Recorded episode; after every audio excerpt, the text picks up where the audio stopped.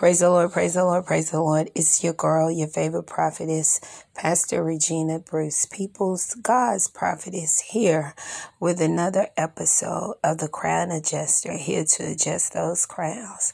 Today we're going to look at Psalms chapter one.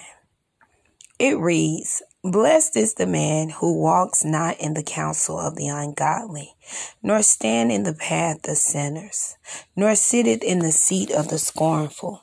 But his delight is in the law of the Lord, and in his law he meditates day and night. He shall be like a tree planted by the rivers of water, that bring forth its fruit in its season, whose leaves also shall not wither. And whatever he does shall prosper. But the ungodly are not so, but are like the chaff which the wind drives away. Therefore the ungodly shall not stand in the judgment, nor sinners, sinners in the congregation of the righteous. For the Lord knoweth the way of the righteous, but the way of the ungodly shall perish." Hallelujah.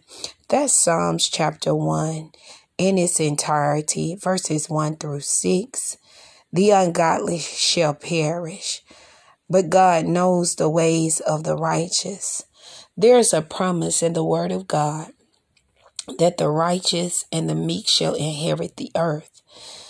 The ungodly should turn from their wicked ways and seek God's face.